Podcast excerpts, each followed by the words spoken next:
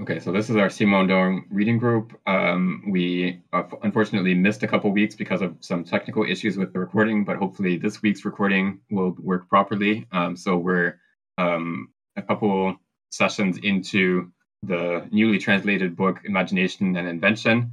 Um, so we're picking up from page 16 in the translation. If anyone is following along with us, uh, so we're just um, a couple sections into the introduction. So there's the preamble then the introduction, and we're um, into section B of the introduction. Uh, no, sorry, we're still in section A uh, three uh, of the subsection three of the introduction. Um, so what we've seen so far is um, so in the the uh, preamble, he gives a very quick sort of sketch of the uh, sort of cycle of the image. His his theory of the image is a, a cyclical one.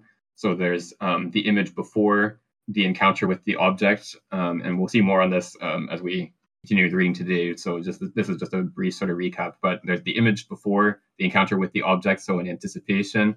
Um, then there's the image in the actual encounter with the object, so in uh, perception. And then there's the image after the encounter with the object in memory. And um, and then these sort of uh, three um, stages of the cycle uh, feed into the the formation of a new cycle with invention. So invention produces a new object um, that uh, serves to as the basis of new images. So this is the sort of cycle that he has in mind um, when he talks about this cycle of images. Uh, uh but then in the introduction, he um, what he what we've seen so far is he wants to situate the image as a, an intermediate reality between these different pairs of disjunctions. So he looks at the uh, object and subject pair. Uh, so the image is um, intermediate between object and subject in the sense that it's something that the subject doesn't have complete control over um, in in its mental life or in its uh, psychical life. So you uh, you find yourself recur- returning to images without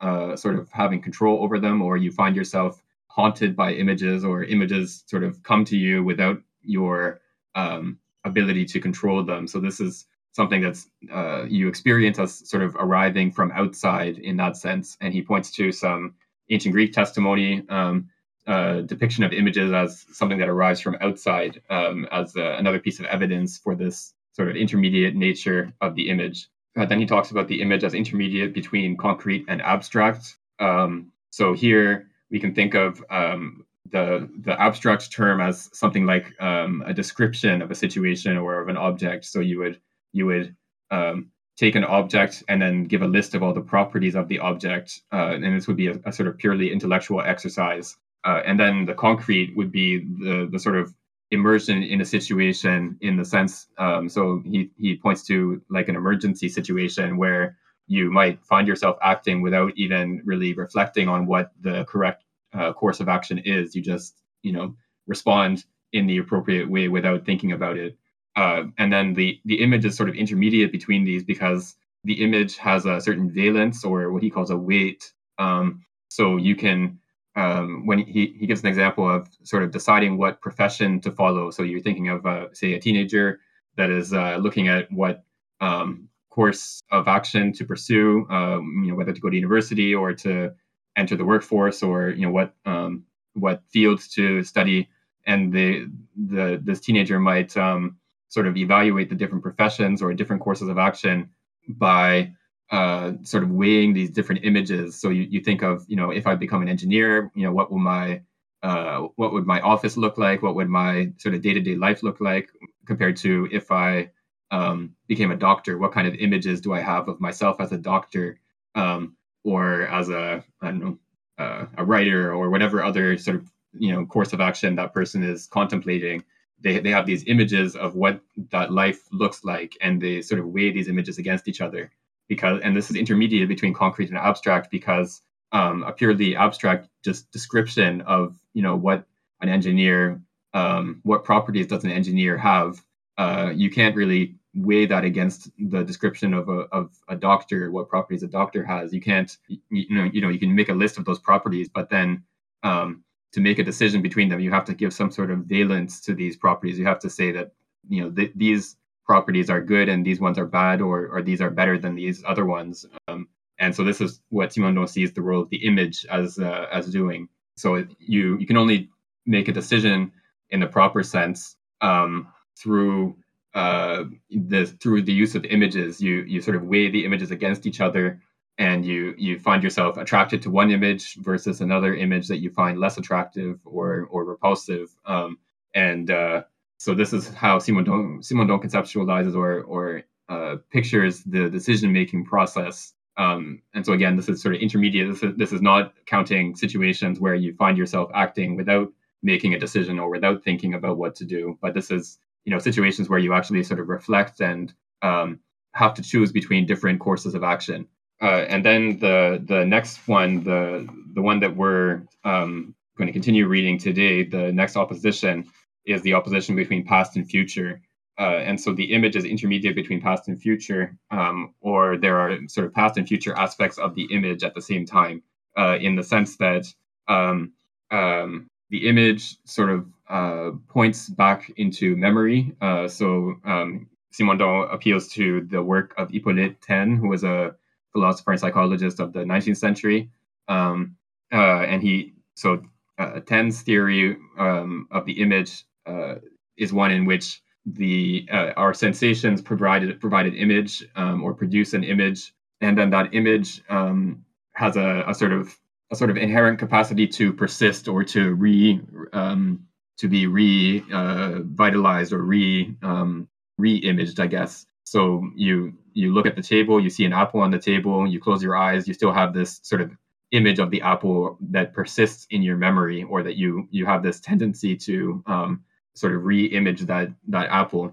Um, but uh, this tendency, uh, so this this tendency, sort of uh, left to its own devices, would produce hallucinations. You would you know keep seeing that apple no matter where you looked, um, whether you you know turn around and face the other direction or or whatever.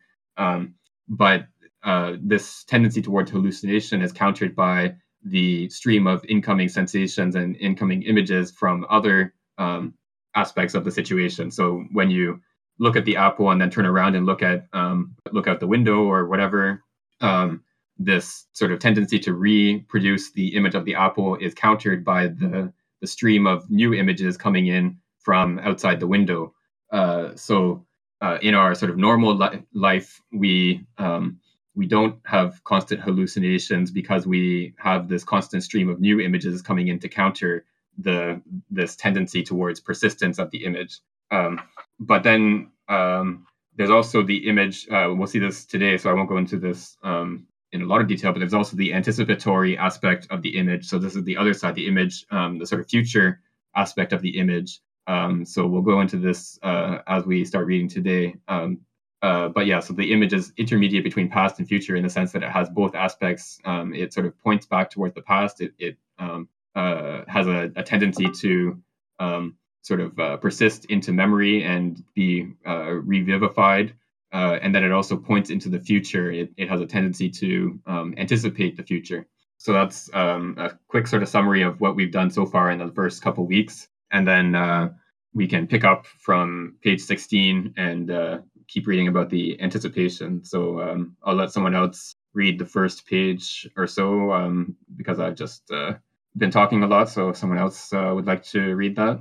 Uh, I just wanted to say real quick about the the um, past and future mediation and, and, the point about the image that, uh, like the after image of an apple that is retained when you turn away from the object. Um, I wonder how this would play out on the three different registers that he introduces a little later on uh, the instinctual, psychological, and dialectical and if there would be sort of an equivalent um, an equivalent sort of past future mediation on each of those registers. Uh, hopefully, he goes into uh, what that might look like.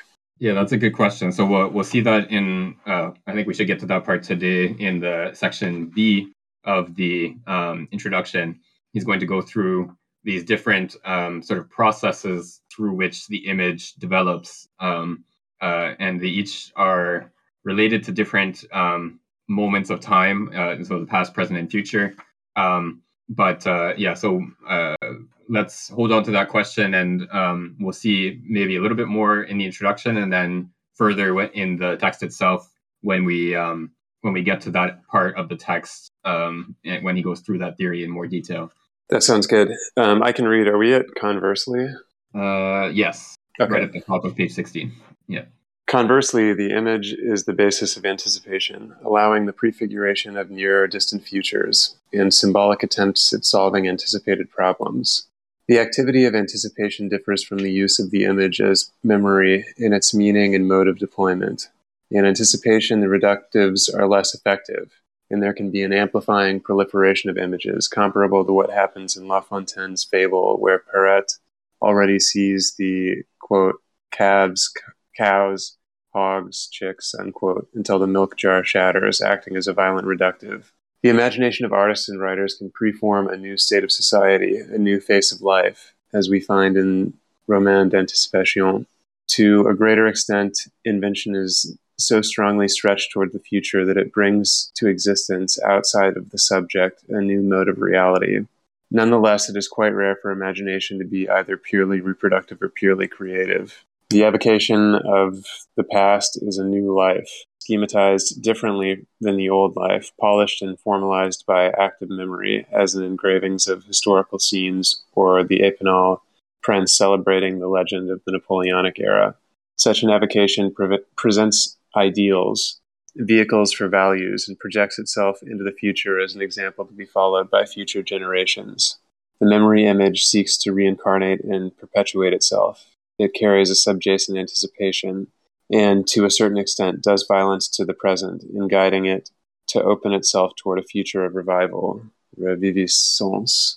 Anticipation, in turn, reprises old dreams and contains the echo of old aspirations already materialized in old object images, such as anticipations of human flight and travel, quote, towards celestial signs, unquote, to which the legend of Icarus and the Promethean adventure correspond. For humans, the wing is as much a memory as an invention, remembrance as much as anticipation. For collective life, too, the image incorporates part of the past and can make it available for prospective work precisely to the extent that the mental images materialize themselves not only through processes of cumulative causality, but through paths of invention, creating aesthetic, prosthetic, and technical image objects. Forward planning in collective life, in corporations, even nations, corresponds to the function of projects in rational anticipations in the short, mid, and long term. There are specialists in forward planning according to the time span under consideration. This effort of collective rationalization of the gaze projected into the future is one of the characteristics of the world today. During the last century, appeals to the future were associated with a strong affective and emotional charge, colored by social ideas and inflated by hope the dimension of the future remained myth- mythical and contained a veiled recourse to transcendence, a haven for longing towards eternity. Only the past had become a topic of science for scientific historians. The necessities of long term forecasts, prévision, for action have introduced rationalization into the dimension of the future and have driven out mythical thinking, at least in the domains of economics and demography. Time begins to be organized like space. The future is annexed to knowledge and no longer the privileged field of the optative, of desire or volition. Nonetheless, the image recovers its density and force, which carries it towards the anticipation of the collective future, beside and beyond the prospective rationalizations, which are not true inventions but extrapolations. So, yeah, this is interesting. This this idea that the reductives um, that prevent the the persistence of the um, the image of what you were perceiving just a moment ago to uh, continue indefinitely doesn't really apply or doesn't apply as strongly to anticipations, which is how you can, I guess, get um, utopian visions or, uh, um, yeah, I guess, uh, artistic expressions of utopia. And then it seems like the you know these there are these limit cases where the image uh, it's usually not purely past or purely future, but there's a sort of you know the future runs towards the past or the past is experienced now um, as the past now rather than you know like actually living in the Napoleonic era. And I'm curious about this reference to um, rational planning. It seems like he denigrates this kind of projection a little bit, um, and there's a it's uh, I don't know, kind of like a truncation where you don't really have the same kind of uh, projection into the future, and instead you have this anticipation, which I wonder if I wonder if he's saying that, or the um, extrapolation, which may be kind of an aggrandizement of the present at the expense of the other temporal moments. Yeah, I think this is a pretty um, rich passage. There's a lot of things that are going on here. Um, so maybe I'll start with the bit about anticipation. Um, so he, he's referring here. His example comes from one of uh, Aesop's fables, um, where, uh, if I remember correctly, this uh, this young woman Perrette is uh, she has her her jug of milk that she you know has just gotten from her cow, um, and she's sort of picturing you know uh, I'm going to sell this milk at the market, and then with that money I can buy some chickens, and then with those chickens, I you know they're going to produce eggs, and I can sell those eggs and buy uh, a pig, and and so on and so on. So each sort of step, she she sort of pictures every step leading to another you know further step of uh, you know greater and greater wealth and and happiness. Uh, but then she you know knocks over the the jug or drops the jug, and uh, all the milk is spilled on the floor. Right? Yeah. There's a, a nice uh, image of this uh, story. Um, um, and uh, so the idea here is that each um, anticipation, each image of the of the future, um, unlike in the case of the past, where we are sort of um, where the the images uh, of the past is countered by the stream of incoming sensations. Here, in the case of the future, we we have each image sort of leads on to the next one. It uh, it sort of builds on itself. The Im- imaging process builds on itself, and each um, stage or each um, uh, moment of this process sort of points forward to the next one, and it can sort of run away with itself. And he uh, Simondon sees this same type of process as um, as uh, at work in artistic creation, in particular uh, in cases of um, uh, what he calls here roman d'anticipation. So this would be uh, we can think of science fiction writing as a, an, an instance of this, um, where you sort of take today's um, technology and the research that's going on today, and you you sort of anticipate what it's going to look like in hundred years or a thousand years or whatever time span.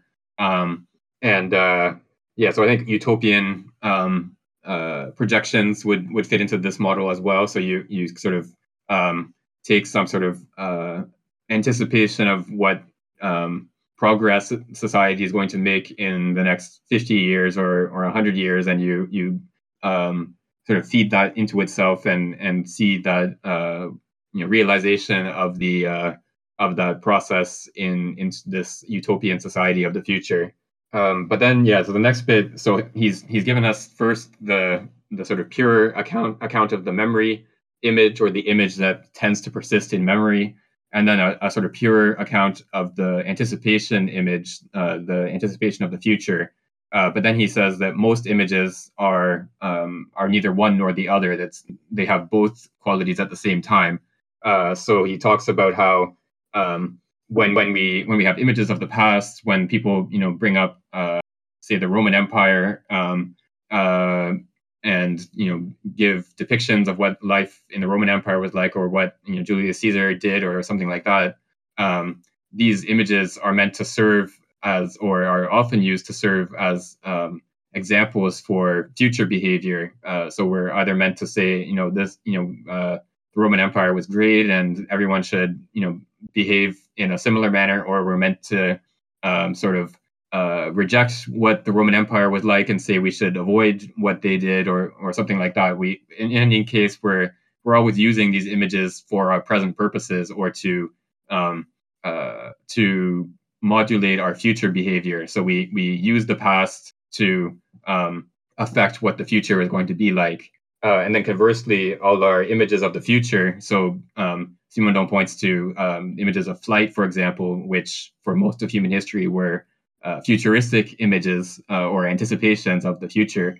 Uh, our images of, images of flight uh, are also tied to these uh, sort of ancient myths, like the the Icar- Icarus legend, um, where human beings, you know, um, try to copy birds and um, you know use this sort of um, memory of what bird flight looks like as a as a, a guide to anticipate the future of human flight.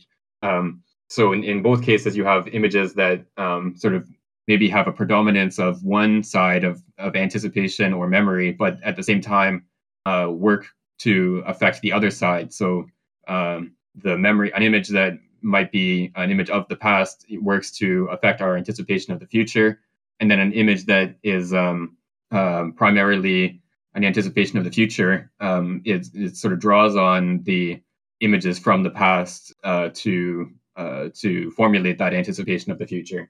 There, seems to be a um, um, move between um, the mythical past and exhortation to to improvement. In the, in the present, mythical is displaced; it's got rid of uh, in the in the in the interests of planning and things like that.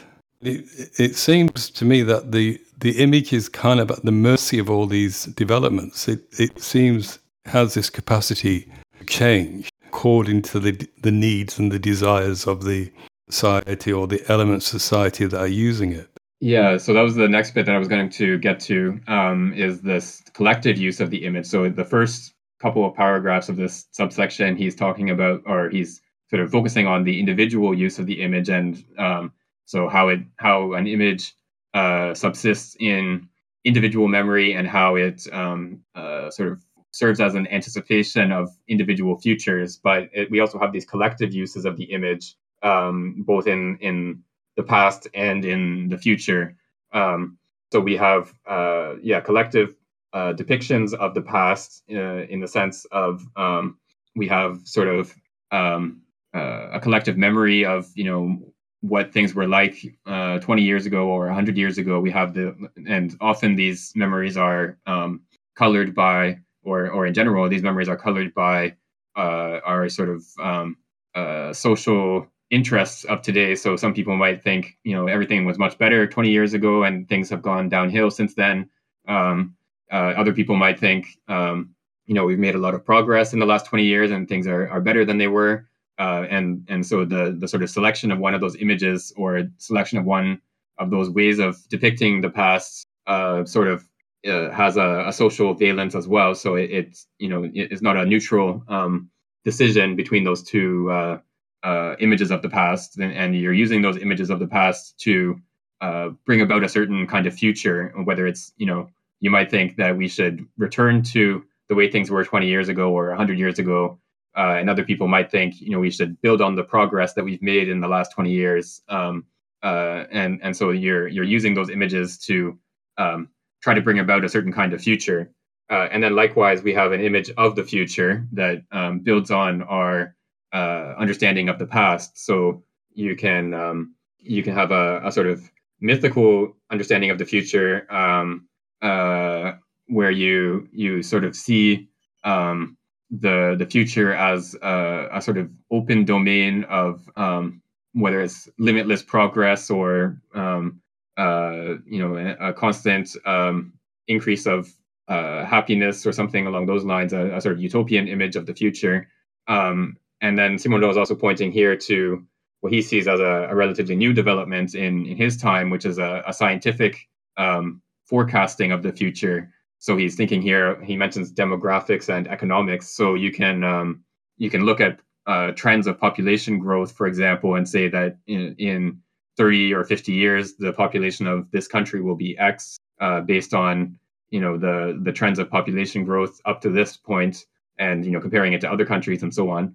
Um, so you could have like a, a, scientific prediction. Obviously, you can't you know be 100% accurate, but you could have a um, a scientific predict, prediction or a prediction that is meant to be scientific of you know what the population of a certain country will be in X number of years. Uh, so this is um, uh, a much different kind of image of the future than when you just sort of um, imagine what your you know favored social arrangement will be in in some vague future.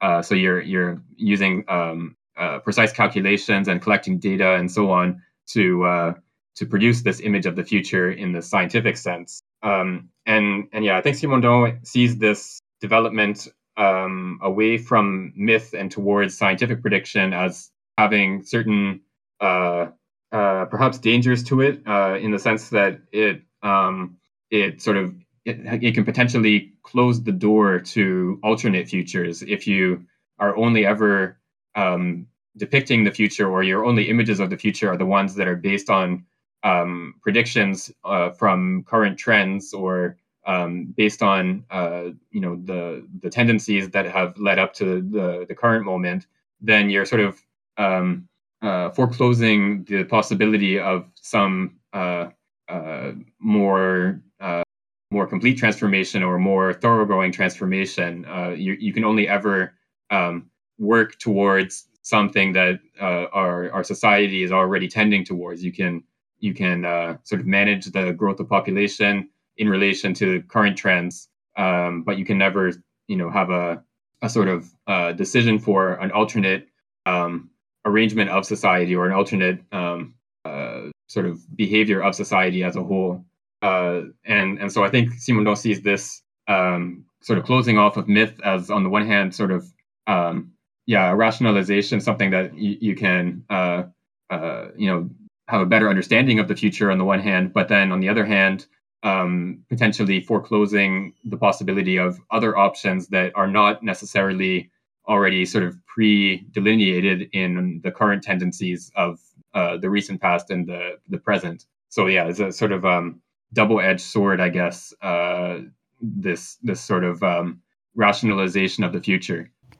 I think he his antagonism towards the planning, the rational planning, to be that nothing new comes from it. He talks about true, they're not true inventions, but extrapolations. And, and what he's saying about anticipation of the future, it's kind of ide- I, almost ideal, um, uh, ideal of the image within that process is that it creates new, new society. It does, it creates something new, something new will emerge. As this, this kind of scientific use of the image is kind of using it for its own ends, which are planning and and you know planning and allocation resources, etc., etc.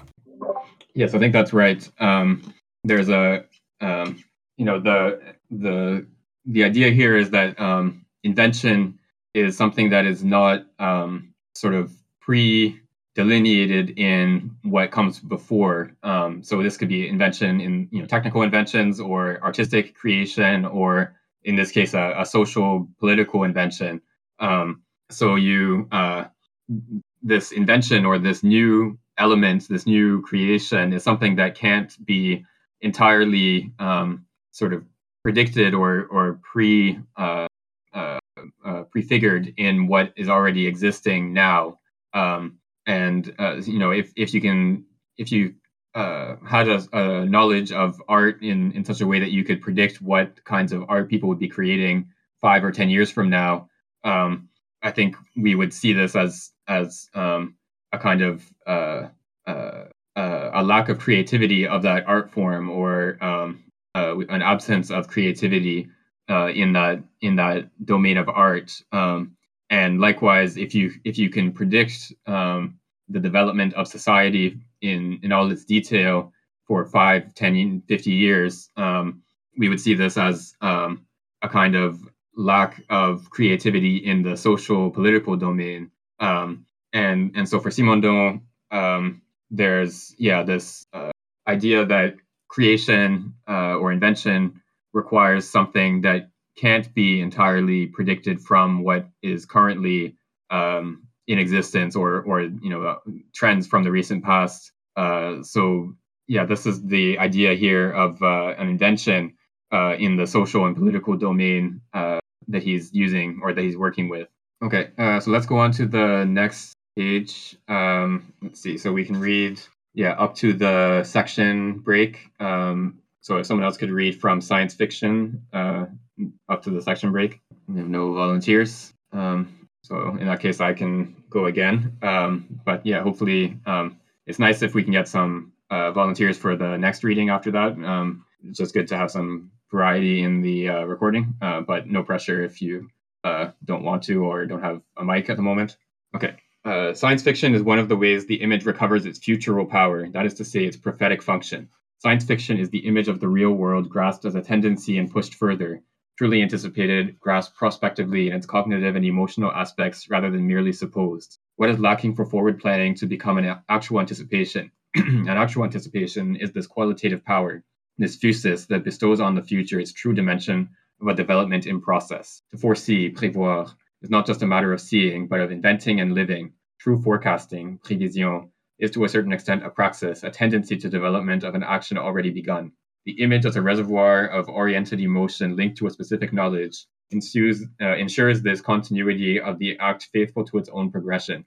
It adds to forward planning a proactive force. An old and forgotten form of the image is that of religions, particularly in the prophetic act as well as in sacrificial practices. Religions, however, are modes of being according to which past and future communicate and lend each other their force through the constituted image. What was destroyed will come back. What had died will be reborn. What was corrupted will bloom again in an immense cycle. In Maccabees, as one of the first followers is ready to die, drained of his blood, having ripped and thrown his intestines to the crowd, he shouts out that God will bring him back to life and he will be reborn. We can also recall the biblical saying, Unless the kernel of wheat falls into the earth and dies, the painful consummation of the past prepares a rebirth. Death prepares a birth. The complete image of death declares and prophesies the call of a birth. The blood of martyrs is a seed. Prophecy is a verbal image, uh, sorry, prophecy as a verbal image accompanies and expresses this subterranean cycle that runs from past to future the way fall cycles into spring. This order of third reality is neither fully perceptible nor entirely conceptualizable. The study of the image in this area must be complemented by the evocation of the myths of becoming, like the high road and low road among ancient Greek philosophers, the rhythm of conflagration and deflagration, the return of the great year, and even the notion of nemesis. Part of the reality of groups is made of images materialized as drawings, statues, monuments, garments, tools, and machines, as well as turns of phrase, formulas like proverbs that are true verbal images, akin to slogans. Such images ensure the cultural continuity of groups and are constant intermediaries between their past and future. They are both vehicles of exper- experiences and knowledge, as well as specific modes of waiting. Uh, so maybe a, a, translation point would be the first one. So they they included in the translation here some of the um, uh, a couple you know, the, the French word for a couple of these uh, for foresee and forecasting, so prévoir and prévision. Um, so in French, um, with uh, the English sort of, uh, at least in the word foresee, um, has this as well. So in French, the word prévoir includes the word voir, uh, to see. Uh, and then likewise, prévision uh, includes the word vision for or vision. Um, so forecasting and foreseeing um, as he says here, it's not a matter. It's not just a matter of seeing, but of inventing and living. So, um, one sort of way of understanding forecasting that he wants to uh, uh, sort of delineate himself from, or to separate himself from, is one in which you would just sort of look at the data and see what the future is going to be like. Um, this is this is a sort of um, uh, a, a, vision of, or a, a, depiction of forecasting that he thinks is a, a kind of limiting one. Um, he sees what he calls true forecasting. Um, he says it to a certain extent is a praxis, a tendency to development of an action already begun. So when you make a forecast, um, you're just by virtue of making that forecast, you're um, performing a certain action. Uh, and this is something that um, economists deal with all the time, where um, you know, if if you have a, an economic model that says the future um, interest rate will be X, uh, and you publish your paper, um, then uh, actors in the market can read that paper and then use that knowledge of or that prediction of what the interest rate will be next year um, and make uh, economic decisions and they sell or buy bonds or whatever um, based on that uh, interest rate prediction and that action based on that prediction might end up changing what the interest rate turns out to be. Um, so there's again this sort of cyclical nature where um, by making a prediction, you're intervening into the social situation uh, in a way that might end up either realizing that prediction or um, uh, derealizing or, or you know preventing that prediction from coming true.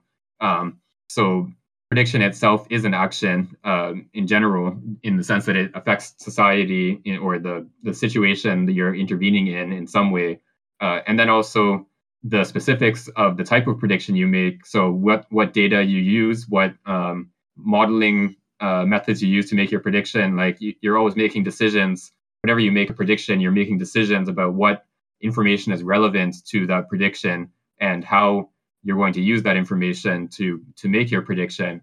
Uh, and so that uh, those decisions are themselves uh, a kind of action. You're you're acting in such a way as to select a certain kind of, of prediction as being the the relevant one, um, as opposed to some other kind of prediction that you might have chosen. Um, and and so that decision to select certain kinds of data and not others is again a sort of um, a kind of action. You're intervening in a way that um, highlights or emphasizes this kind of data um, as opposed to this other kind of data.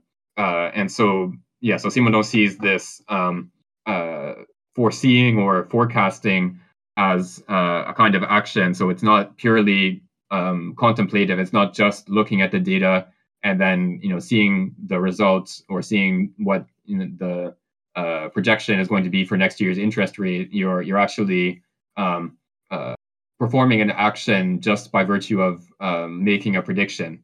Uh, and and so he sees science fiction as um, uh, sort of having this um, active nature or this active character in a way that um, more uh, scientific predictions kind of obscure or don't emphasize. Uh, so the science fiction novel or the science fiction story uh, sort of emphasizes this active nature, this um, character of having of uh, performing an action by making a prediction. So, um, you know, by writing a novel that depicts the future in a certain way, you might um, guide society to, uh, you know, uh, either approximate towards that future that you predict or to um, turn away from that future that you predict if it's a dystopian future. Uh, so you are intervening in the development of a society just by virtue of making a kind of prediction.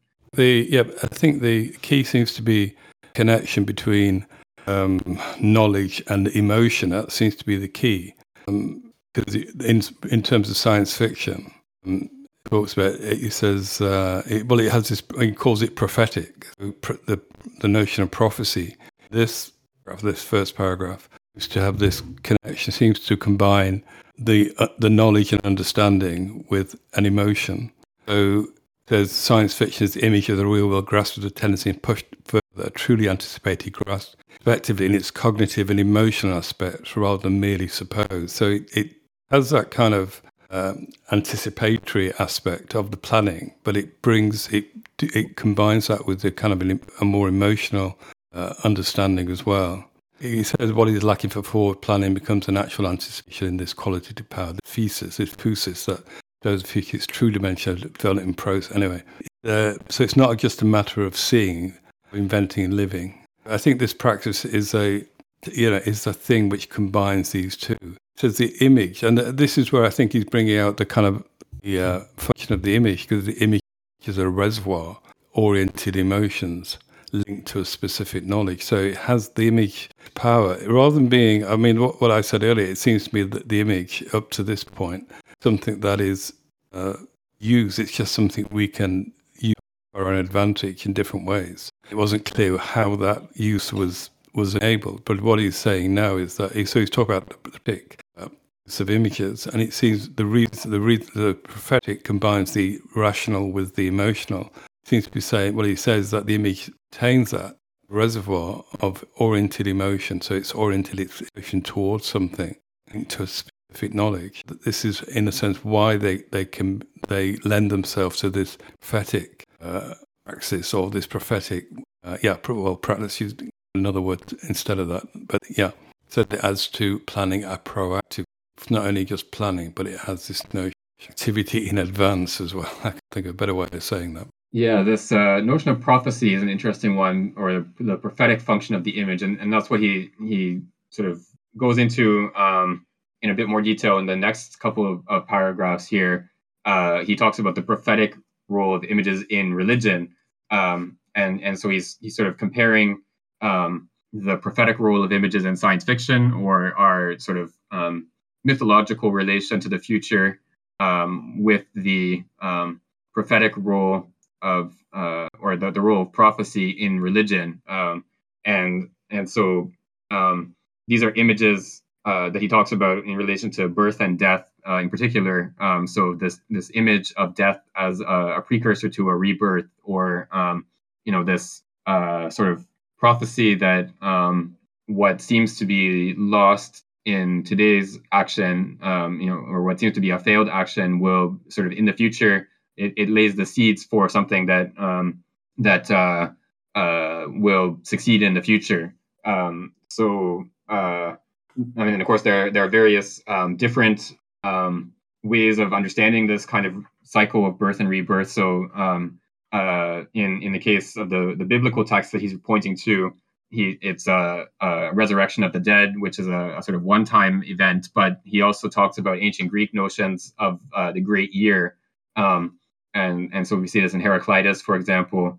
Um, uh, this notion that there's a sort of cosmic cycle of the universe after you know many thousands of years um, everything sort of returns to how it was uh, at the outset and um, goes through the whole cycle of creation again. Um, so there's this kind of constant circulation of uh, uh, of entities, um, and and so these images of um, uh, of these prophetic images or this prophetic use of images kind of point towards a future um, that will sort of re um, that will justify the suffering of the past and the present. Um, so, you know, the death of uh, the martyrs today will lead to um, uh, resurrection in the future, or plants the seed for resurrection in the future, or something along those lines. Um, so, yeah, this um, is obviously a very powerful uh, emotional valence of an image. Um, that uh, we can sort of lose sight of when we focus only on this um, rational cognitive prediction of the future. Uh, uh, so we, if we only ever um, experience the future or anticipate the future in terms of rational predictions of what the population is going to be like, uh, or you know some other um, sort of demographic uh, prediction of the future, then we never um, experience this uh, this anticipation of the future in this prophetic mode or this um, much more emotionally powerful mode of uh, of experiencing the future, and we never um, have this uh, uh, much stronger relation to the future that might lead us to you know make sacrifices in the present for the sake of the future or something along those lines. Yeah, this reference to the religions at the end of that section um, one thing I want to just think about as we go through this book is what is the relationship between, because in a couple of places he emphasizes the cyclical nature of um, the image or associates the image with cycles. And yet I think or invention is supposed to be something that um, that breaks out of an old cycle or gives rise to a new series of cycles. And so um, the relation between like these the idea of the great year or something like the eleusinian mysteries um, these seem to be cycles that sort of return to where they departed from. And i'm interested to see how imagination as you know generative of the new plays into that. Yeah that's a that's a great point. Um, this is something that we've uh, talked about uh, i think in our discussion of uh, individuation is is what exactly is the relationship between new and old in invention or in creation. Um, because if you think of invention as something like 100% novel that never has no relation whatsoever with what came before, then um, you're not even really an invention. It's just something random. It's a random event. You know, an asteroid striking the Earth or something like that is a is is your sort of uh, paradigm of a, of an invention, which seems sort of uh, paradoxical and not really what we mean by an invention. Um, when we when we think about invention and creativity, we think of sort of building on what came before and using what came before in a new way, a way that other people didn't think of or didn't um, have the means to realize, or something along those lines, as opposed to something that is has no relation whatsoever to what came before. Um, so there there has to be some sort of um, relationship between the novelty and the conservation of an invention uh, to to make it something to make it into something that's a real invention and not just a you know a, a sort of random occurrence that has no connection to what came before. Um, so yeah, it's uh, it is an interesting question um, that I don't think Simondon ever sort of directly addresses, but there's a lot of points in his work that uh, that sort of connects to this question. I think it, it seems to be the religious is another form of another form of image. He says it's an old and forgotten form of image. This and said it's based from what he's saying. It seems he means by that it's cyclical. It's based on these cycles of birth and death, of uh, decay and renewal, etc., etc. So is what he another. T- I would say it's another type of image. He says the third reality. I'm imagining it's. He means by that it's another type of image. I think the the area seems to be this seems to be and is a kind of a kind of mysterious because it, it's it's not uh, fully perceptible nor entirely conceptual. It's neither neither open to any, either kind of uh, immediate under, understanding as an image or then get to um, analysis thought or actually. Yeah, I think it's a.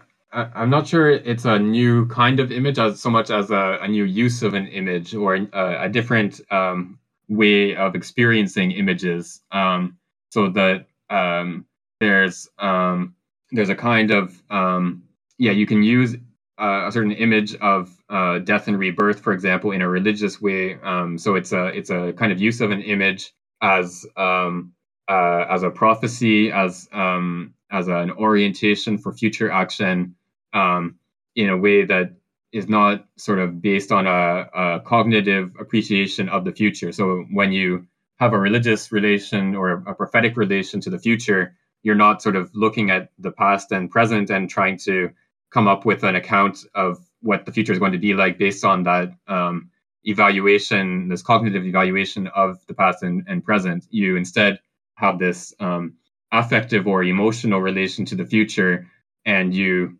use that to bring about a certain kind of future. So you you um, you uh, have this valorization of either you know this is a future that we're trying to create, or or this is a, a future that we're trying to avoid.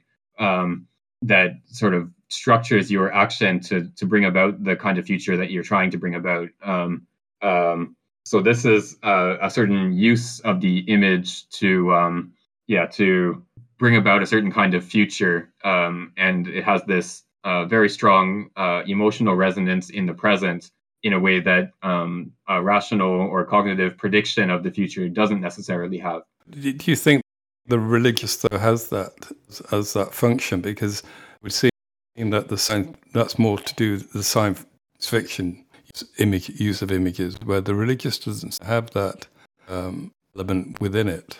I think in so in the case of the Maccabees um, example that he's talking about here, so partly um, uh, and, and I don't really know the the Maccabees story that well, but um, the this um, um, you know martyr for the the Maccabean revolt, you know, in his sort of um, faith that he's going to be resurrected, he is um, or this um, prophetic uh, call for um, resurrection is also at the same time an evocation of um, resistance in the crowd. So the the crowd should resist um, the Roman rule over Judea and should uh, you know return to the religious practices of the of their ancestors and so on um, and so um, this use uh, this prophetic use of the image um, has this uh, emotional resonance in the present but that resonance is directed towards a transformation of action in the future so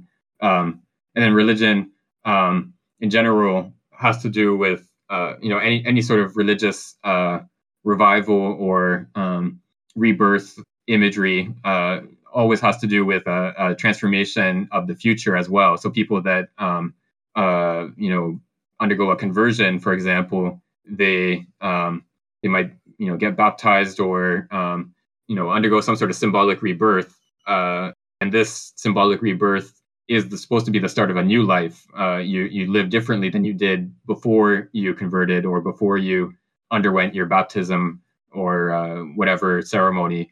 Um, and it's that new life that comes after that is sort of um, uh, motivated or is uh, uh gets its energy from from this affective charge or this emotional charge of the present of the future in the present. So it's it's because I have faith that I'm going to be resurrected, for example, that I might um, you know choose to live in a certain way and uh, you know follow certain uh, tenets and and uh, and so on. Um, so if you um, yeah, it's it's through this uh, prophetic relation to the future that you um, gain the desire and and power to um, live your life in a certain way in the future.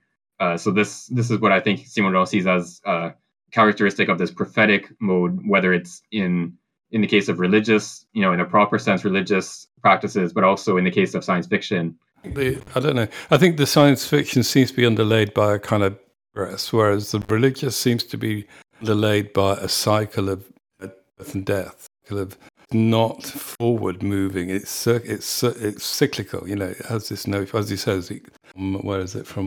Past to future, the way falls, cycles to spring. So it has this kind of more circular nature in it. Yeah, I think. Um, I mean, these are again. So um, the religious mode of uh, or the religious um, use of prophecy is not identical to the uh, science fiction use of prophecy, or the you know, prophetic nature of science fiction is not identical to the prophetic nature of religion. So, of course, there are differences in terms of how they are manifested. Um, but uh, I think the this prophetic nature, this use of the future, um, this sort of affective resonance of the future in the present to transform the future. I, I think this um, sort of uh, process or this cycle um, within the prophetic use of the image is is common to um, both the religious use of the image and the science fiction use of the image um, for Simondon. I think that's how we're meant to understand this uh, uh, these couple paragraphs here. I can start the next section if we want to move on. Yeah, sure. Um, so yeah, let's read. Uh, yeah, so about a page. Yeah, we, we have uh, a couple of shorter paragraphs. Okay. Uh, section B, the hypothesis of the genetic dynamism of the image, phases and levels. Studies of ontogenesis have shown that growth processes do not cover the organs and functional systems of a living being in a uniform way. There are lags in each partial growth relative to the others, and there are different speeds, especially among complex organisms, so much so that it is difficult to establish the exact moment at which an organism reaches its complete adult stage. Moreover, growth and development display stages and cycles separated by periods of transition in which a de-differentiation is followed by a reorganization. Such processes are very clear in the metamorphoses of some living species, yet they also take place in the organic development in the ontogenesis of human behavior. Could we not then posit that mental images are like structural and functional subsets of this organized activity that is psychic activity? The subsets would thus possess a genetic dynamism, dynamism analogous to that of an organ or a system of organs, Jesus, on a trajectory of growth. And we could essentially distinguish three stages. First, that of pure and spontaneous growth prior to the experience of the object to which a functional activity is pre adapted. This would be in the image the equivalent to the embryonic stages of organic growth. Each image as an embryo of motor and perceptual activity develops itself for itself here as a non controlled anticipation through reference to the experience of the milieu and to a free state, which is to say, without strict correlation to other subsets of psychic activity. It displays pre adaptations but not adaptations. The image then becomes a mode of receiving, accueil, uh, information coming from the milieu and a source of response schemas to these stimuli. In perceptual motor experience, images become effectively and directly functional. They organize and stabilize themselves in internally correlated groups according to the dimensions of the relationship between the organism and the milieu. Finally, after this stage of interaction with the milieu, corresponding to a learning process, an apprentissage, an effective emotional repercussion completes the organization of images according to a systematic model of linkages, evocations, and communications a veritable mental world is constituted, with regions, domains, qualitative key points through which the subject commands an analog of the exterior, exterior milieu, one that has its own constraints, its own topology, its complex modalities of access. In other words, images would undergo successive mutations that would modify their mutual relations by making them pass from the status of primitive mutual independence to a phase of interdependence at the moment the object is encountered to a final state of systematic and necessitating linkage in which primitively kinetic energies have become tensions within a system. Invention could then be considered as a shift in the organization of the system of adult images, returning mental activity to a new state of free images through a change of level, thus allowing a genesis to start again. Invention would be the rebirth of the cycle of images, one that permits an approach to the milieu with new anticipations from which adaptations will emerge that were not possible for primitive anticipations, and then an, a new internal and symbolic systematization. In other words, invention operates a change of level. It marks the end of a cycle and the beginning of another, each compromising three each comprising three phases anticipation experience and systematization so this is uh, this is interesting in light of the last thing that we read from individuation volume two where he also talks about um, these cycles of uh, differentiation de-differentiation and reorganization in human development. Um, and the idea here seems to be that along with this um, this sort of cyclical but also developmental um, uh, process in human development, there's a subset, uh, a structural and functional subset that is the psychic activity, which includes the genesis of images, which has its own cycle um, and its own moments of de-differentiation, which I guess correspond to invention, which allows a new cycle to begin. So, yeah, I think someone said this um, in one of the earlier sessions, but maybe it's more of a like a, or maybe it was at the end of last book, but it's more of like a, a spiral development than a circle that always returns to the same point. Yeah, that's exactly what I was going to say about the spiral. Um, yeah, so uh, he's pointing back here that first paragraph here he's pointing back to some of the what he's discussed in um, uh, form information potentials in, in that we was the last text that we read in individuation volume two. Um, so in that text he looks at some uh, results from developmental psychology which shows that human infants for example they um, go through a series of stages in in terms of um, their motor activity so their um, way of getting around the world. So an infant uh, at one stage at a certain age um, will crawl on all fours uh, and is quite um, successful. Anyone who's a parent will uh, recognize this that infants, you know, manage to get themselves into all kinds of trouble by crawling around and you know um, uh, are are very good at uh, getting around the world by crawling. Um, um, but then at a certain stage, that that crawling behavior sort of breaks down, and they they start to um, uh, sort of uh, pick up their their um, arms off the ground, and they you know you know are sort of awkward and can't really um, get around as well as they did before. And then after a while, they start to walk on two legs, um, and then they uh, they can get around on two legs um, just as well as they did before, uh, crawling on all fours. Uh, so the their behavior um, uh, sort of has this well differentiated or this well um, adapted uh, state, uh, and then it undergoes the state of de- differentiation so it becomes awkward and maladapted to the environment, uh, and then it um, it re-differentiates and readapts to the environment in a new uh, a new level of adaptation or a new structure in bipedal locomotion. Um, and Simondon sees this as being characteristic of um, the development of uh, uh, human behavior in general, that we go through these cycles of adaptation and then de-adaptation and then readaptation at a new level. Um, and and then the proposal here in uh, uh, uh, imagination and invention is that we treat the development of images as if it was the development of uh, of an organism uh, in the same way. So an image is a, it's as if the image were a kind of organism within our mental life.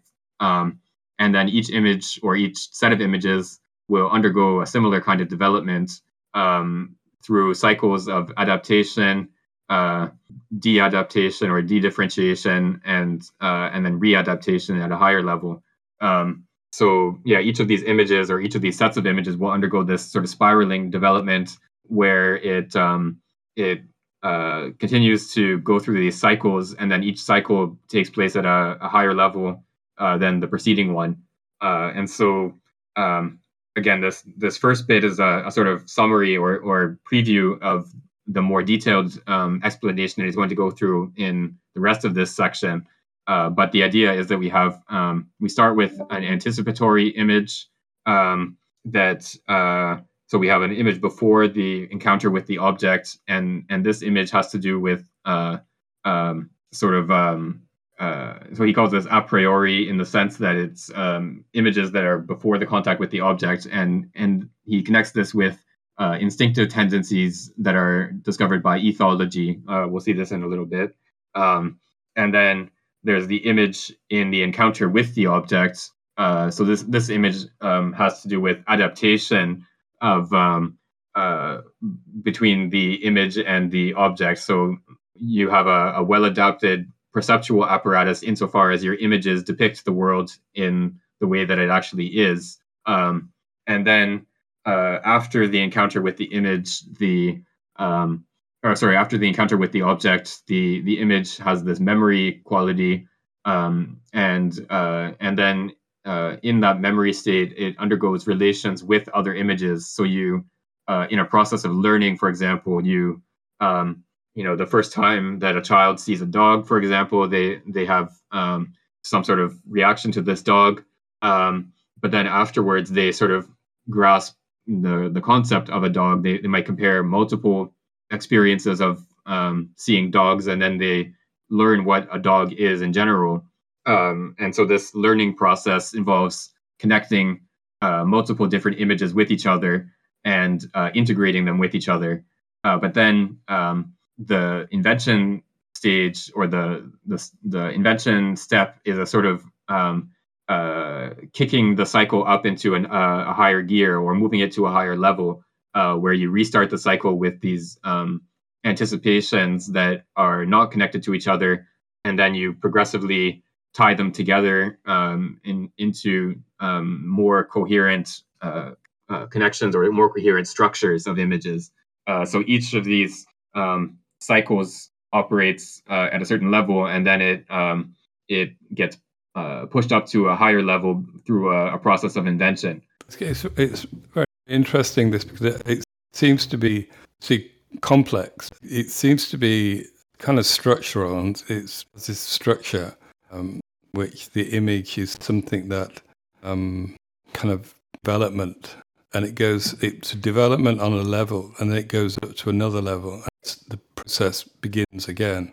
A, really interesting image uh, idea i think. Obviously it's familiar with Simondon from my understanding of Simondon is that uh, it kind of talks about uh, systems uh, signals and sign signal i mean this is from uh, but this signal sign systems operate in a certain way.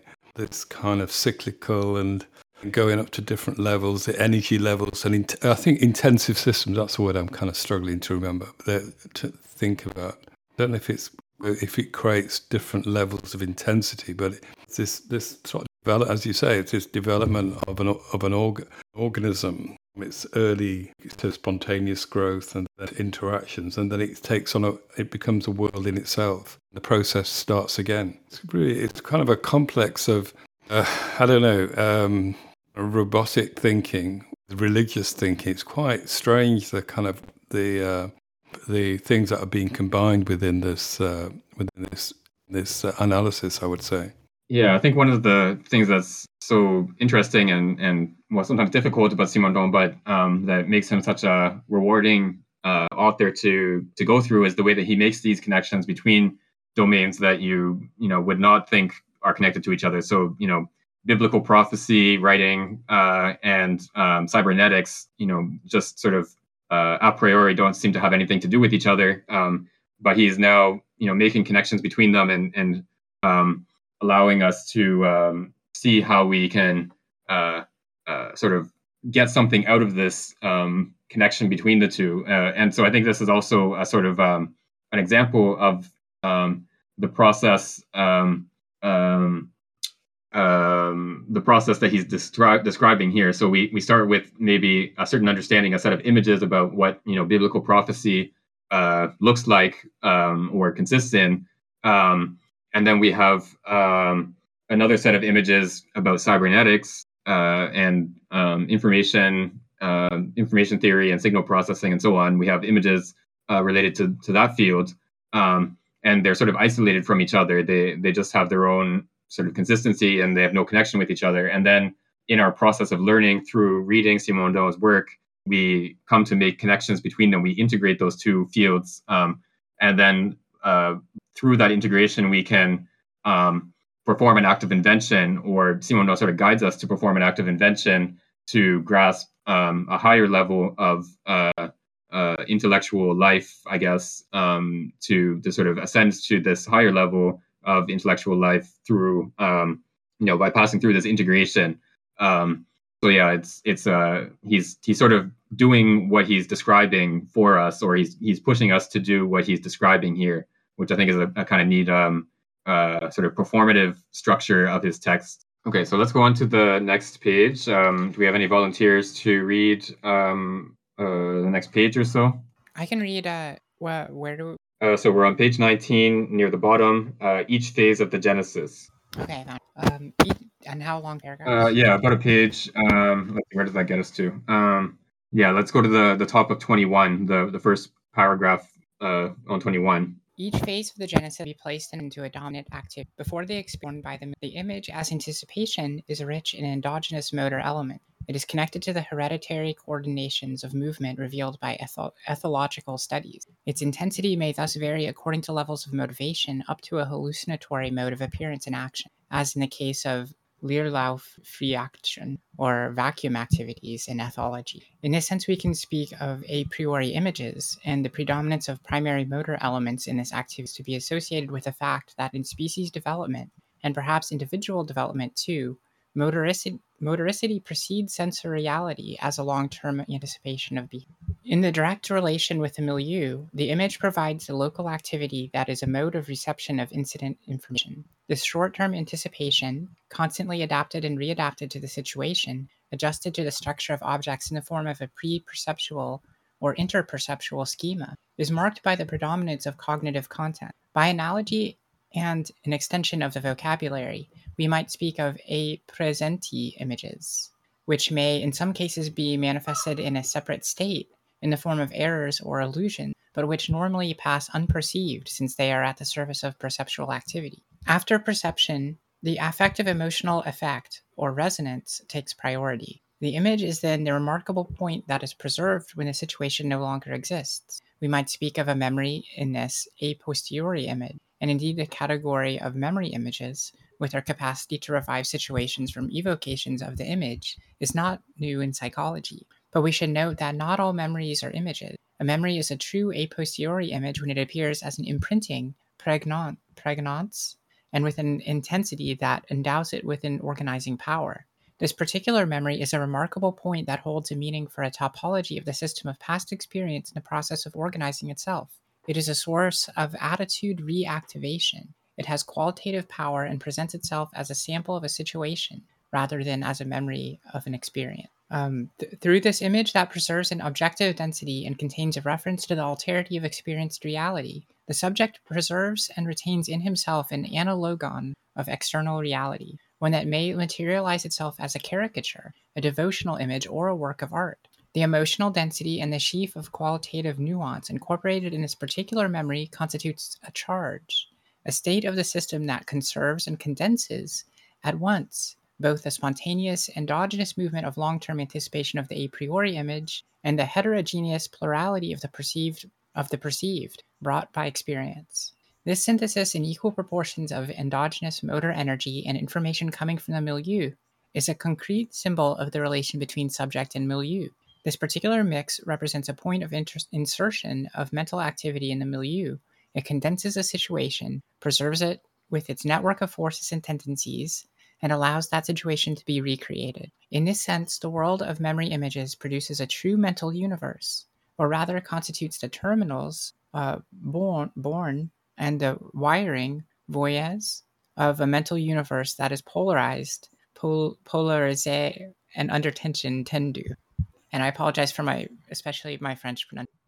Yeah, no worries about the French. That's uh, obviously not uh, you're not expected to master the French pronunciation. Um, um, yeah, so here he's talking about. Um, so again, he's going through this cycle of the image in more detail. So he he gave in the last bit that we just read before, he gives um, um, a sort of condensed uh, account of this cycle in one sort of one go, uh, and then he goes through each of the moments of this cycle. So the first one is the anticipation, uh, and so he he um, uh, ties this with uh, this ethological concept of the vacuum activity. Um, so ethology is the study of animal behavior, and um, there. Uh, so and, and he's he's thinking here primarily of uh, Konrad Lorenz, I believe, um, um, who was a, a famous, uh, you know, one of the founders of the field of ethology in the 20th century, um, and he gave this account of um, animals that perform. So there there are certain behaviors that animals are, are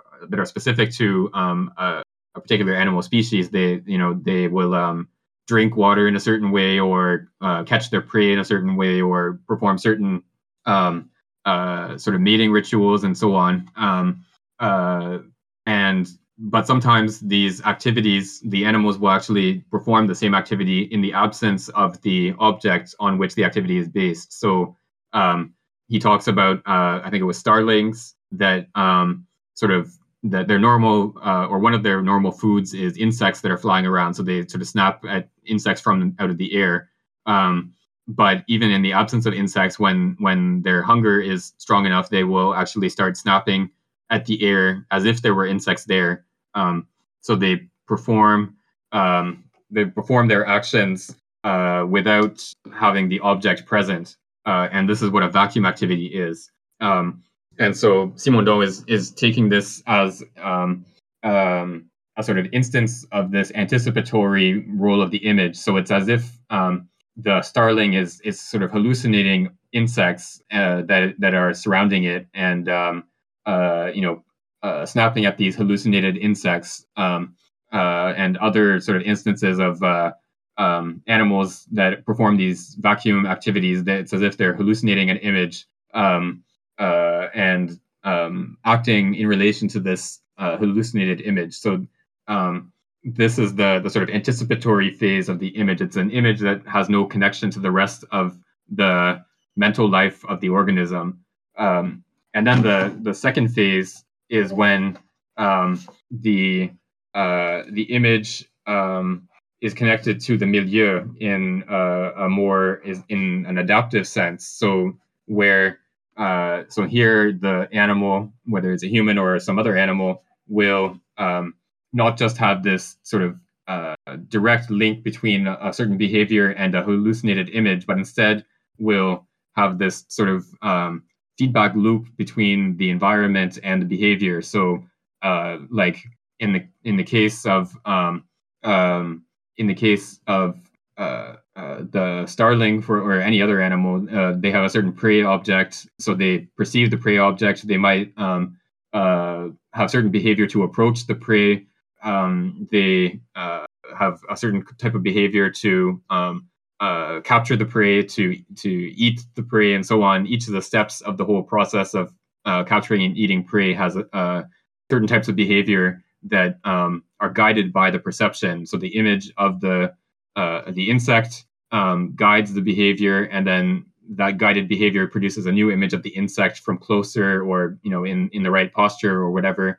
Um, um, yeah, and so there's um, this sort of cycling of uh, between image and behavior to bring about um, the desired goal state of whether it's eating the the uh, the prey object or you know mating with the partner or whatever um, uh, so yeah, we have this sort of constant adaptation of the image to the um, object outside of a, uh, of the organism. Uh, and so Simondon calls the first set of these uh, empty images, these hallucinated images, um, he calls this a priori because they're um, prior to the contact with the object. These images appear um, before um, any sort of contact with the object.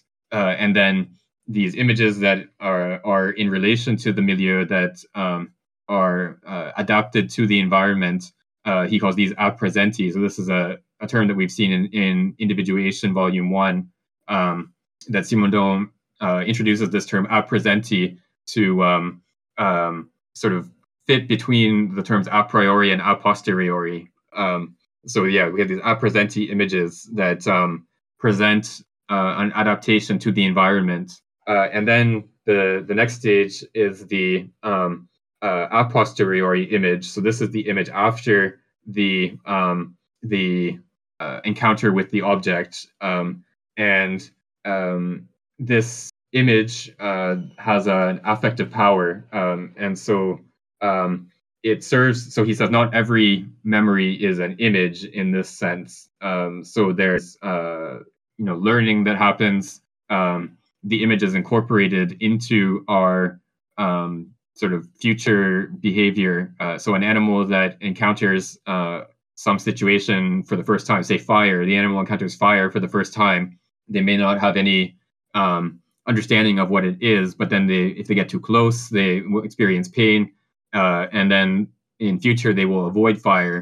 Um, so um, this uh, situation brings about a, an affective response, the the pain of the approach to fire, um, and the future situation. Whenever this animal sees fire from a distance, it will have a sort of resonance of that uh, past experience and will avoid the fire in the future. So there's a a learning process of uh, uh, how this image gets incorporated into the future behavior of the organism. Uh, and um, um, this, so Simondon sees this as um, uh, sort of this process as, as being uh, taking place in human behavior as well.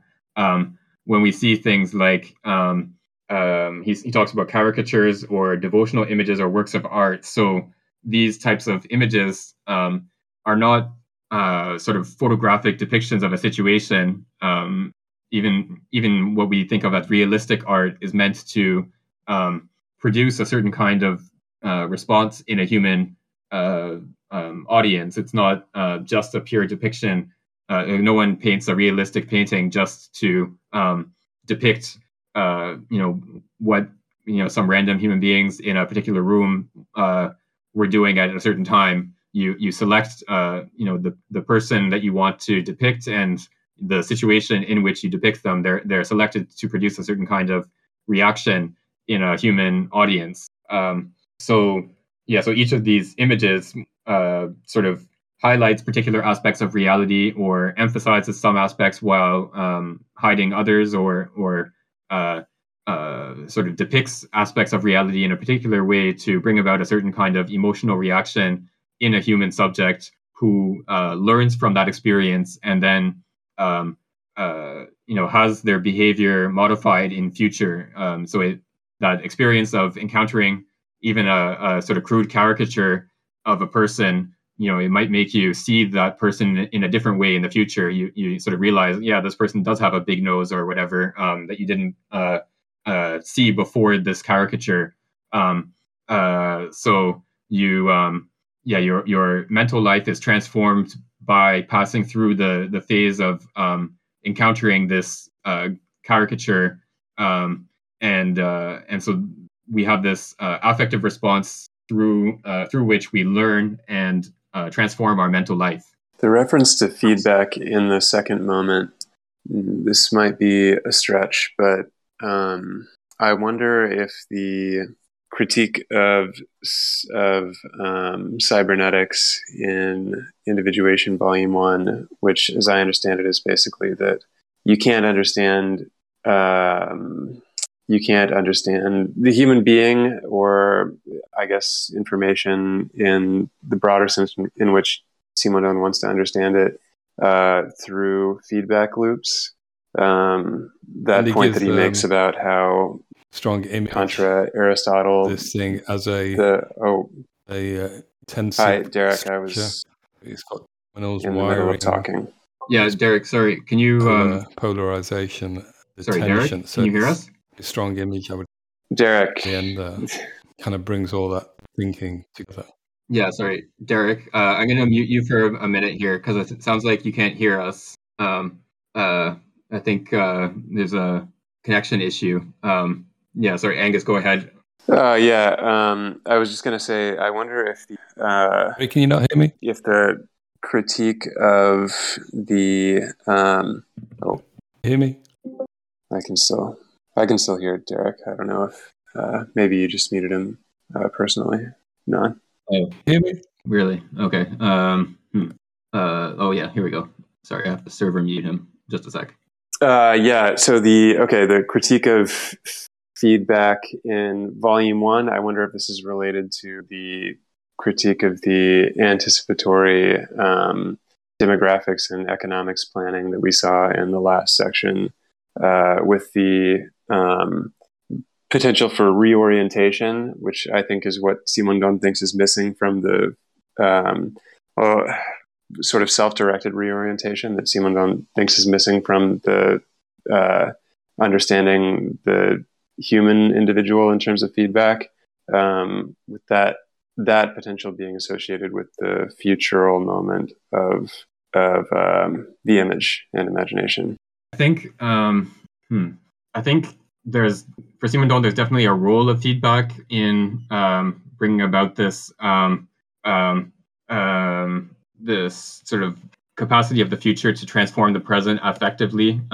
so we we need feedback um, to uh, to have this relation to the environment, uh, this appresenti relation to the environment. We need to have feedback from the environment um, to um, to um, you know have this connection to the environment. But um, the um, uh, it, it's we need something aside from pure feedback. Um, we need yeah this sort of productive role of the future, this what he calls here the prophetic um, um, power uh, or prophetic use of the image um, to be able to uh, sort of um, get beyond just an insertion into the environment or, or a pure adaptation. Um, uh, and he he um, I forget which text it was where he he talks about how or he, he criticizes certain approaches to psychology for emphasizing adaptation uh, over to overemphasizing adaptation. So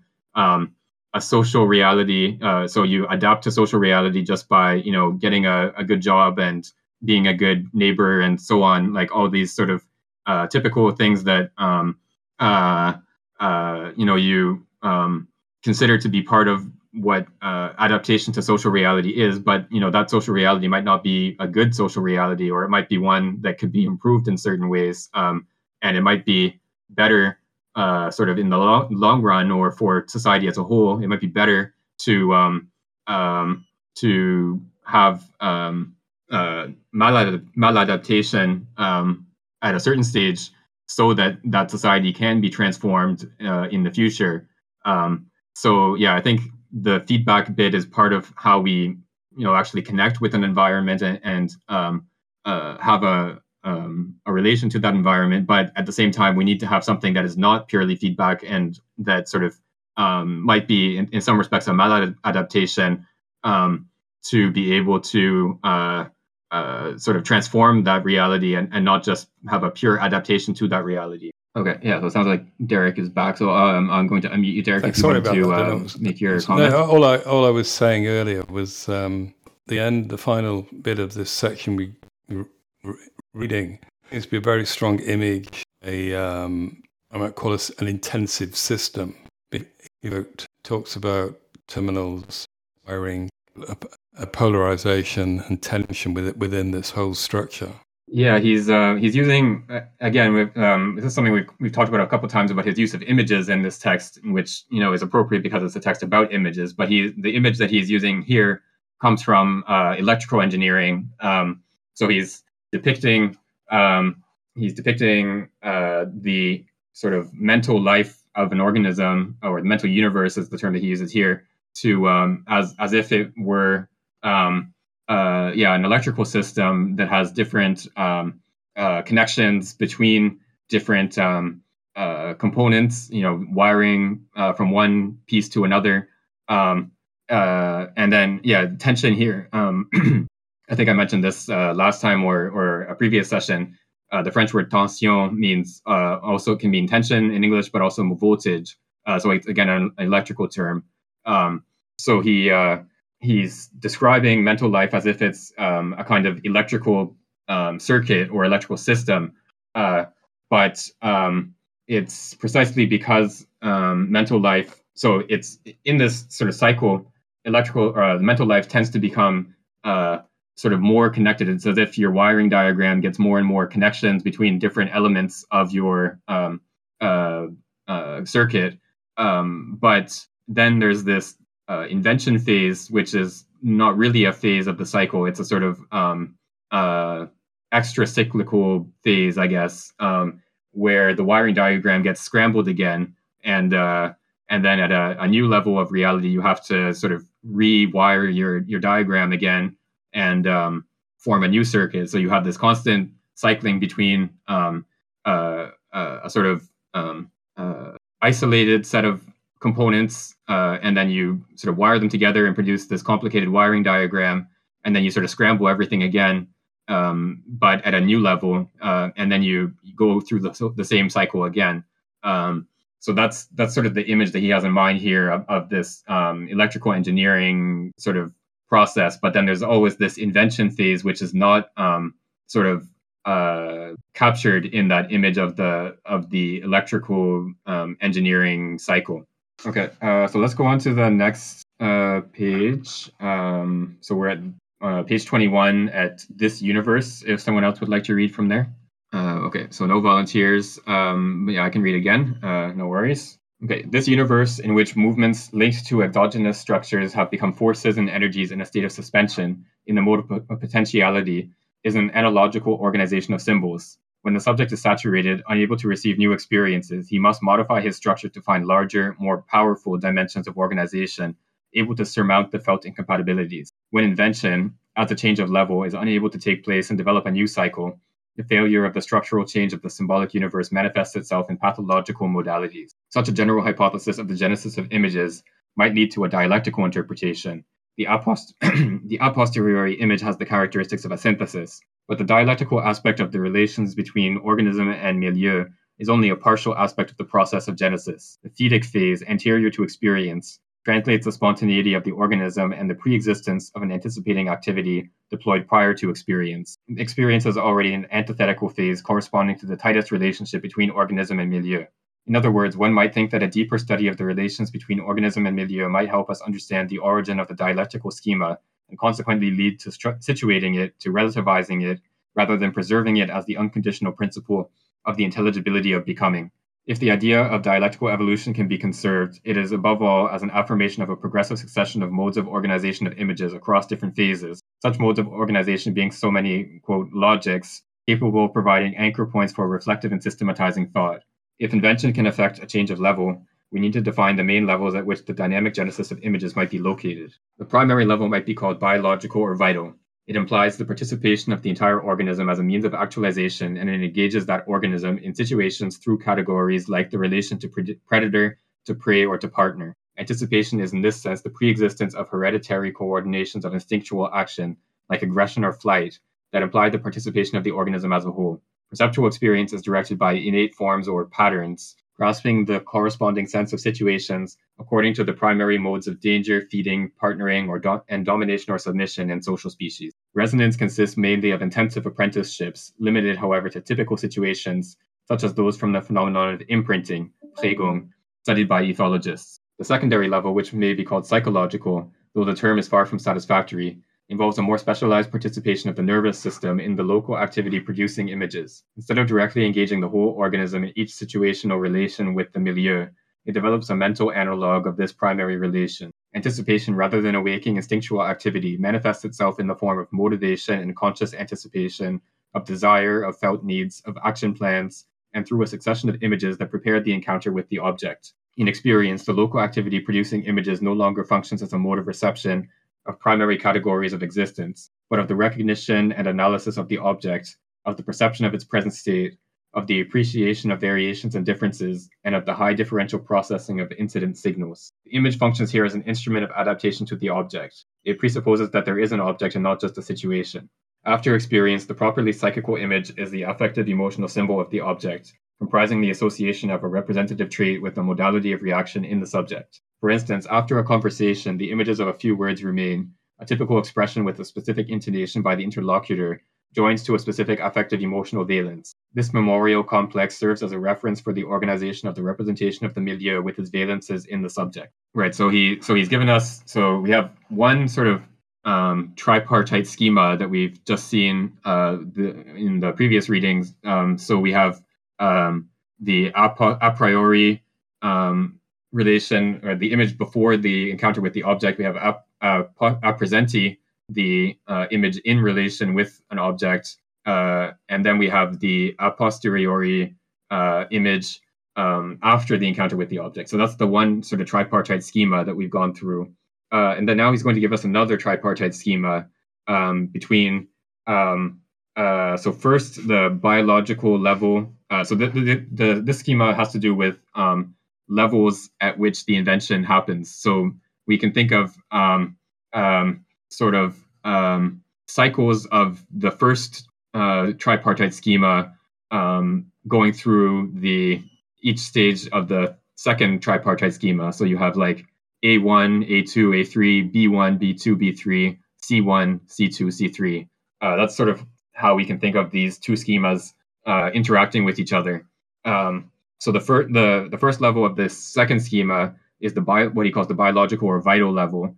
Um, so um, here we have, uh, so he says it implies the uh, participation of the entire organism. Uh, so here he's thinking of behaviors of the whole organism uh, where so you have responses like flight or um, predation or mating or something like that, where the whole organism is involved in the the behavior. Uh, and then the second level he calls the psychological, um, where uh, and he, he says this term is far from satisfactory. So I'm not sure exactly what he um, uh, thinks is not satisfactory about this term, but the idea is that rather than a, a response of the whole organism to a situation, you instead have uh, a relation to an object. Um, um, uh, yeah, so there's a, a sort of mental um, uh, response to an object. Uh, so you you sort of um, uh, produce an analog of the object in mental life, as opposed to having a direct um, relation to the object in the environment. Uh, and so he goes through the the different forms that anticipation, uh, experience, and memory take in this sort of mode in at this level. Uh, and then we'll see the third stage in, uh, in, the next reading, which will probably be next week. But the third stage is what he calls formal or reflexive use of the image. Um, um, but we'll we'll get into what that means next time. I thought this point in the first paragraph that you read um, uh, about these images that uh, seem that I guess saturate the subject and seem insurmountable and require the invention of a new level. You know, I think that one way, in addition to the religion example that he gave earlier, another way that you can think of this purely cyclical reproduction of images without invention is something like uh, like trauma in the sense that Freud discusses it in um, Beyond the Pleasure Principle, something that uh, engenders this compulsive uh, pathological repetition and that requires an invention of of some kind um, through analysis to uh, I guess bind I think the way he talks about it in that essay is or that book um, is binding the traumatic energy so that it's no longer just free energy running around the psychic system. Uh, but that may be a kind of invention that leads to a new um, a new level that reorganizes the this uh, previously purely cyclical organization. Yeah, that's um, uh, a good uh, connection to make. Um, yeah, so he he has talked in in volume two or uh, sorry no in volume one of individuation he talks uh, a little bit about um, pathology, mental pathology. Uh, so he talks about um, dédoublement, um, like I guess split personality, um, um, uh, and um, yeah, so there's um, um, a, a, bit of uh, um, discussion of of patho- mental pathology uh, in volume one of individuation, um, but here he's giving um, not so much an account of pathology, but um, one kind of pathology, uh, which would be to uh, be unable to pass to a higher level. So you you you go through the cycle of um, uh, anticipation, uh, to experience to memory and you you sort of progressively tie your images together and you you go through all the structuring but you can't go through that invention step and move on to the next level. Um, uh, and yeah so we can think of this as you know like uh, an instance of um, trauma uh, where people are sort of um, stuck with a, a certain image. Um, they can't uh, get away from this image and that image might sort of um, undergo this connection to all the rest of their mental life that you might like avoid all, all, kinds of situations because they remind you of the thing that you're um, uh, traumatized by. Um, you know you, it, might sort of go through this whole process of uh, structuring your mental life but in this pathological sense because you can't actually get beyond that image. Um, so i think that's uh, yeah a similar type of phenomenon as the one that freud is talking about. Um, um but uh, yeah, it'd be interesting to see.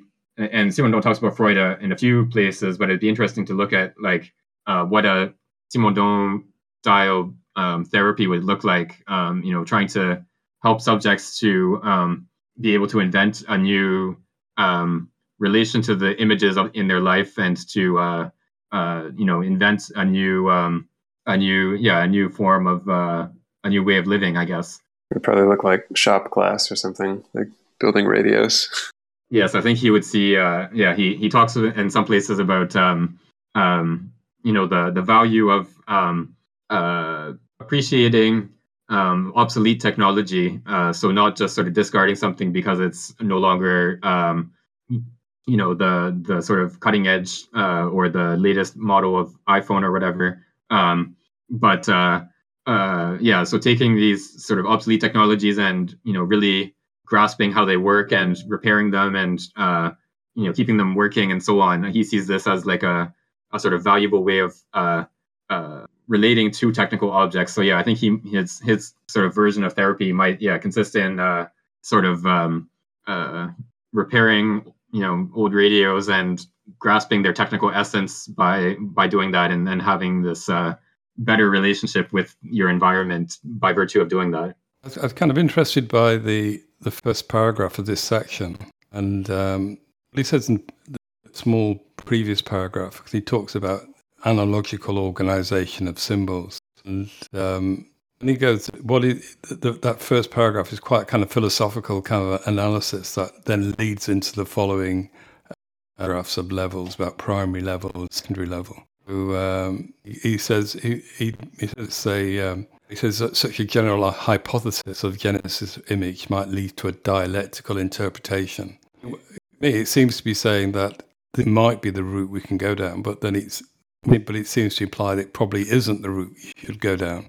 So the um, he says it's a posteriori each uh, characteristic of a, a, synthesis, so it's something kind of uh, affirmed through the this, this analysis, this a posteriori image. Um, and it, the other thing he talks about is the dialectics about the relationship between organism and milieu, which I was something was previous section.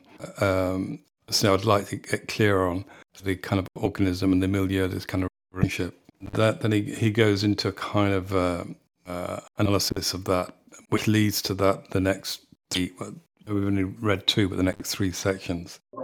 Yeah, the uh, the concept of dialectics is an interesting one in in Simondon because uh, we've we've talked about this a few times in in volume one. Um, he on certain occasions he is somewhat disparaging about dialectics, or he he sort of uh, wants to differentiate himself from what he thinks of as dialectics, and he says, you know, what I'm doing is not dialectical, um, uh, or he says, you know, this, you know, like in this context here, he he gives a sort of limited account of what dialectics might consist in. So he says, you know, this aspect of reality might be sort of uh, what dialectics is grasping or, or what di- dialectics is uh, based on. Um, but then there are other passages where he actually describes his own uh, work as dialectical, um, uh, or where he takes on this term dialectics as as you know um, suitable for his own work. Uh, so yeah, he seems to have a sort of ambivalent relationship to the concept of dialectics, uh, and it's also notable here that he um, he takes on, and, and he does this in other places as well. He he conceives of dialectics in terms of the thesis, antithesis, synthesis schema, which um, is not really how Hegel presents it. Um, if we're if we're taking Hegel as like the exemplar of dialectical thought, um, so this sort of schema is, uh, I mean, uh, Hegel would see this as as being an overly sort of formalistic um, uh, approach to dialectics because you're you're sort of presupposing this set of categories and then uh, kind of imposing them on um, on the world. Um, and and so Hegel doesn't conceive of his own project as doing something like that of you know finding a thesis, antithesis, synthesis structure in everything. Um, uh, and and so Simondon is sort of working with this um, kind of tra- traditional interpretation of Hegel that maybe doesn't work that well as a Hegel interpretation. Um, and uh, but he's he's saying here that um, yeah, we there's a certain respect in which the uh, structure of ideas or the structure the the genesis of images that he's presented uh, might sort of remind you of a dialectical process, or it has certain similarities with um, this dialectical process conceived as a um, a progression from thesis to synthesis to antithesis to synthesis. Um, but he um, he then says, you know, even though there we ha- there is this sort of partial resemblance or something like that, it's it's only partial. Um, and he thinks that a deeper understanding of the relationship between organism and milieu, uh, which is what he's going to go into in the next uh, sort of tripartite schema that I, that we um, read the first two parts of. Um, this deeper understanding of that relationship will sort of go beyond dialectics, and so dialectics is um, a kind of superficial um, account of development for Simondon, or in this bit of Simondon at least. Um, he sees this dialectical progression from thesis to antithesis to synthesis as being a, a, kind of superficial grasp of only one aspect of this uh, organism milieu relationship. And uh, um, yeah, when we have a better grasp of the different levels at which this relationship occurs, then we sort of get beyond dialectics. So um, yeah, that's what we'll we'll have to um, see more about next time because we're just about out of time. But yeah, so we we've gone through the first two levels of this schema, and then we'll see the third one next time. Okay, yeah, so we're um, pretty much at two hours. So um, uh, let's stop here for today. So we'll pick up from page uh, 22, I believe, is where we stopped. Uh, yes, the bottom of 22. Uh, so yeah, so thanks everyone for coming out. Um, hopefully we can get uh, a few other people to read next time. But yeah, no pressure if you you know don't have a mic or for whatever reason you don't want to read. But it would be nice to have uh, some variety of voices uh, so that uh, it's not just me talking uh, all the time. Um, uh, so yeah, it's I encourage you to join in if you feel comfortable. Thank you. Thanks. See you next week.